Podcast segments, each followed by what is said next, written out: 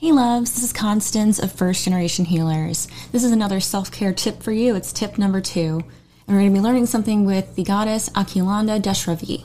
She is the never not broken goddess. She reminds me of how in Japan they have where they repair the cracks in bowls with gold because they realize that anything that cracks them open is actually a little bit of gold, a little bit of a treasure that helps them to grow and come more together. I have always been one of those healers who likes to say that I am not broken, I am whole.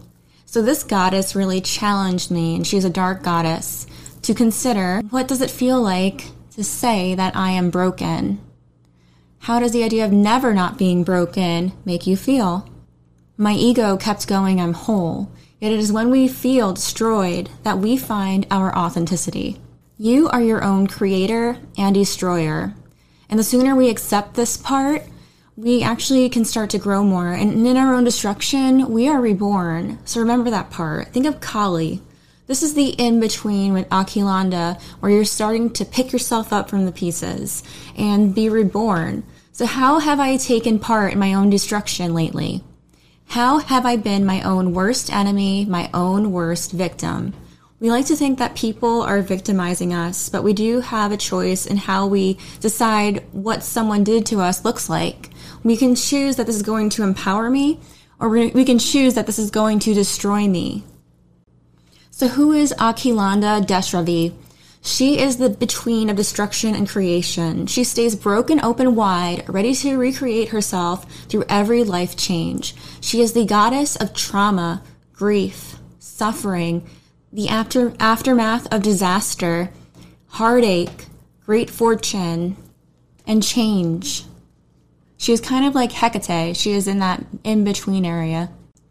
You may wonder, why not just think of ourselves as whole? I want to stay whole in my mind. Your ego goes. So Akhilanda refuses to be whole in a stable form because it leaves no room for her to be fluid and flow and transform and grow. She is an aspect of Durga, Parvati. She reminds us of the greatest magic transformation happens in heartbreaks, uncertain times, and pause before we hit the ground. She invites us to surrender to change. And whether you knew this or not, the character in Game of Thrones, Arya, Arya actually comes from Durga. So when you think about these aspects of how she reminds us of the greatest magic transformation from heartbreaks, uncertain times, and pause, it really does relate to Arya's character arc. As she breaks apart and then comes back together, she comes back as someone stronger. We have this choice every time we feel destroyed by life, events, and people. It is when we are broken that we come to know our power. She reminds me of the phoenix, being dying in your own fire. We tend to create the situations or amplify situations that happen to us to feel like we're being destroyed, only to be reborn again into someone stronger, someone wiser. So once we're shattered, we have the opportunity to reform again. And what does reform mean? For Merriam Webster, I have this definition for you to put or change into an improved form or condition to amend or improve by change or form or removal of faults or abuses. And then here's the second one to put an end to an evil by enforcing or introducing a better method or course of action. I really love these definitions. And the fourth one involves a subject to cracking. to being cracked open. It's just such a beautiful way of looking at things. Reforming can be an amazing process. She is also usually depicted as riding on a crocodile down a river. She rides on the crocodile, which is meant to represent your fears. It's riding those fears out. The crocodile also represents our reptilian mind, that part of you that wants to survive and does not always make the best decisions. Like if you're trying to have more clients right now, which I saw this as an example. I have to find the guy that wrote this and I'll put him in the credits for it. But I love a post that he did because it made me think. I was like, okay, so then it's my reptilian brain that gets set off that I'll have less time. So then you block yourself from having more clients. And it's that reptilian brain really wants to make sure that you can survive, that you have time to eat, that you have time to rest, all these different things. And it gets set off by anything new of change. Because change can be really unsettling. But if you let your crocodile mind, your reptile brain, reptilian brain win, then we don't we don't ever grow. We don't change. So be like Akhilanda and embrace your fears. Be on top of them. Be in charge. Don't let them take you over. So here are some things for you to explore with this goddess. If everything happens for my liberation, how is this circumstance liberating me? I had the hardest time figuring this out after a family member triggered me. But then I saw that in that trigger was me not being myself in some form and the permission for me to put myself first because relying on someone to actually acknowledge your boundaries is you also being codependent. And we need to be open to the idea that we're going to have to choose ourselves when someone else still can't acknowledge our boundaries. So ask yourself also, how is this an opportunity for me to love myself more and be more authentic? And explore because it has to do with your ego. This goes back to Kali. What identity am I releasing right now? What identity is not serving me that I've had in the past before that helped me to move through fear where I wasn't living in love?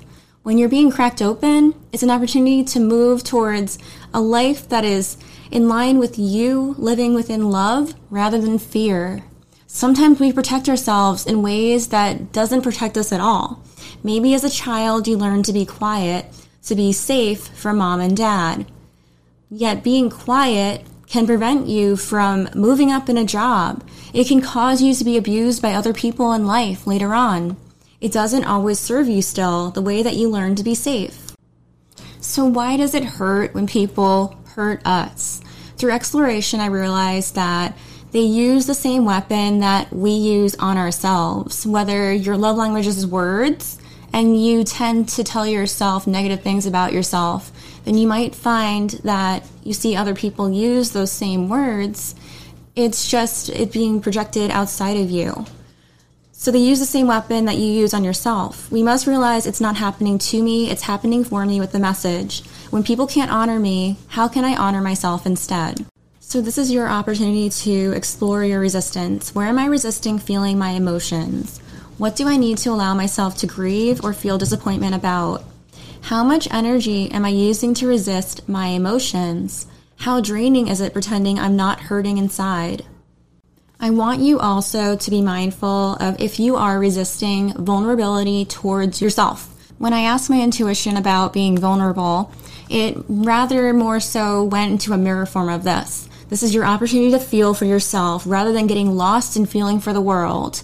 Is there really any benefit to you feeling for, I mean, Christianity teaches it, so many religions make you focus on, oh, that person's hurting, and I should explore why they're hurting because somehow you're going to feel better, but that's really that person's job to explore what's hurting them.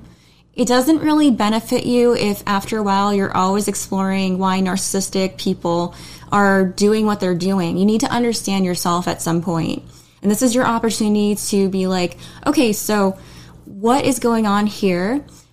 Explain to myself, what am I feeling and what can I do with this? What can I create with what just happened? Because obviously something I'm doing is not working. Sometimes we overshare our hearts with the wrong people, and we really need to start exploring more within. It's okay to talk to people, but don't overshare in hopes that you'll be loved for giving so much information to them. Feel like someone needs that message, doesn't resonate with you, then let's keep moving on. When something really bothers me that I can't change, there's usually physical pain for me. I don't know about you, but I have headaches or a stomach ache that accompany that emotion. And it's really important to start a practice where you put your hands over that part of your body. You're probably thinking, okay, we're going to send energy there. No, we're actually going to speak to that part of your body and ask it, what am I holding on to in this area of my body and how can I release it? In this case, it was really simple. My body told me about how it works as a human being. Usually it's not that simple. So my body was like, I just need you to stop being so tense and actually inhale deeply and take it, like stay there a few seconds and exhale slowly also. And then your headache will be gone, and which it was, because I was holding in my breath. The same thing goes for digestion too. If you are not inhaling correctly then you're going to not have enough oxygen to digest. And that's when you're tense and you have digestion, digestive issues. So that's one of the things. In the past, I'll be able to uncover, okay, this this stomach pain has to do with that thing that happened in the past. Or this migraine has to do with my miscarriage that I'm ignoring. This wasn't one of those moments, but it's really important for you to care about your physical pain to the point that you actually speak to it and see what is this trying to tell me is going on right now that I'm ignoring.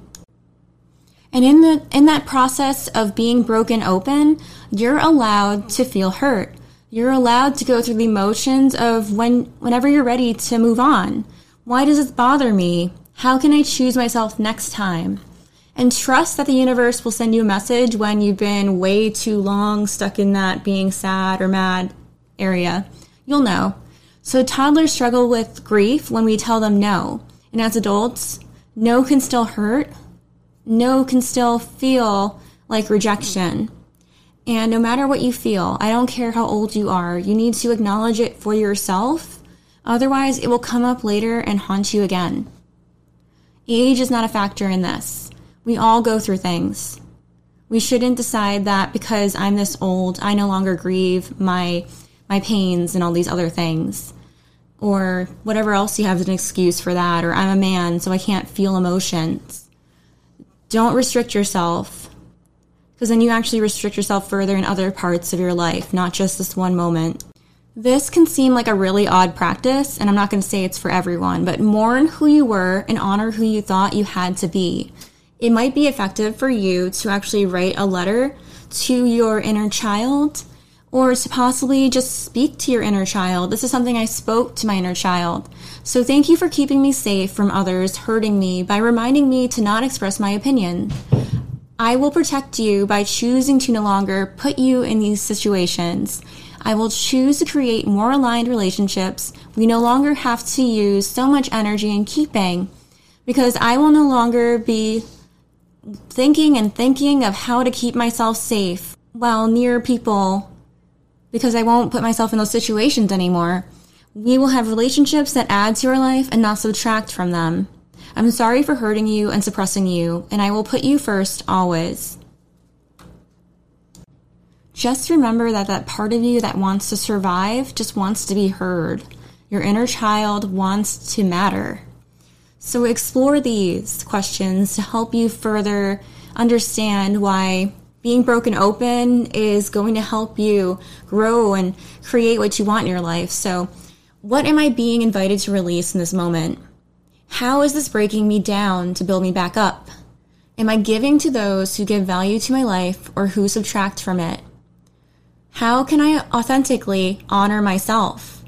Where do I need to stop giving energy and where can I redirect the energy I am giving? Who am I waiting on to approve of me? How can I start to approve of me? What identity has been dismantled here? And who do I really want to be in those given situations? How can I call in more of my spirit? Where in my life am I meant to create more faith from these circumstances? How is this an opportunity for me to embrace faith in myself? What can I do to start to embrace faith in myself? Explore what that looks like. What would you want from someone else? And how can you do that for yourself? We tend to have an easier time seeing what we would want from someone else to do. And those tend to be very close to what respect of ourselves would look like from ourselves. So here's some extra exploration for you. How do we choose fight or flight through substances? Are you avoiding things through smoking pot, like not fighting with someone? Am I drinking to avoid my discomfort, flight? Is it easier to tolerate people for you when you're drinking? We also know the angry drunk. Are you using drinking to bring up the problems that you should be bringing up sober? Am I playing video games excessively to avoid what I know I must do? Am I online trolling people as fight response, or am I online to occupy time where I need to do something, flight? Here's another one for you, because I know my brother does this. How can arguing be flight?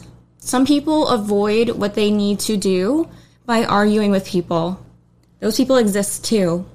What breaks you breaks you away from the safety of your comfort zone. It's a dismantling of who you were to keep everyone happy, turning you inward to inner faith in yourself and trust. So, when would you want to connect with Akhilandeshravi? We are called to during grief and heartbreak, when our energy is trapped in others' ex- expectations.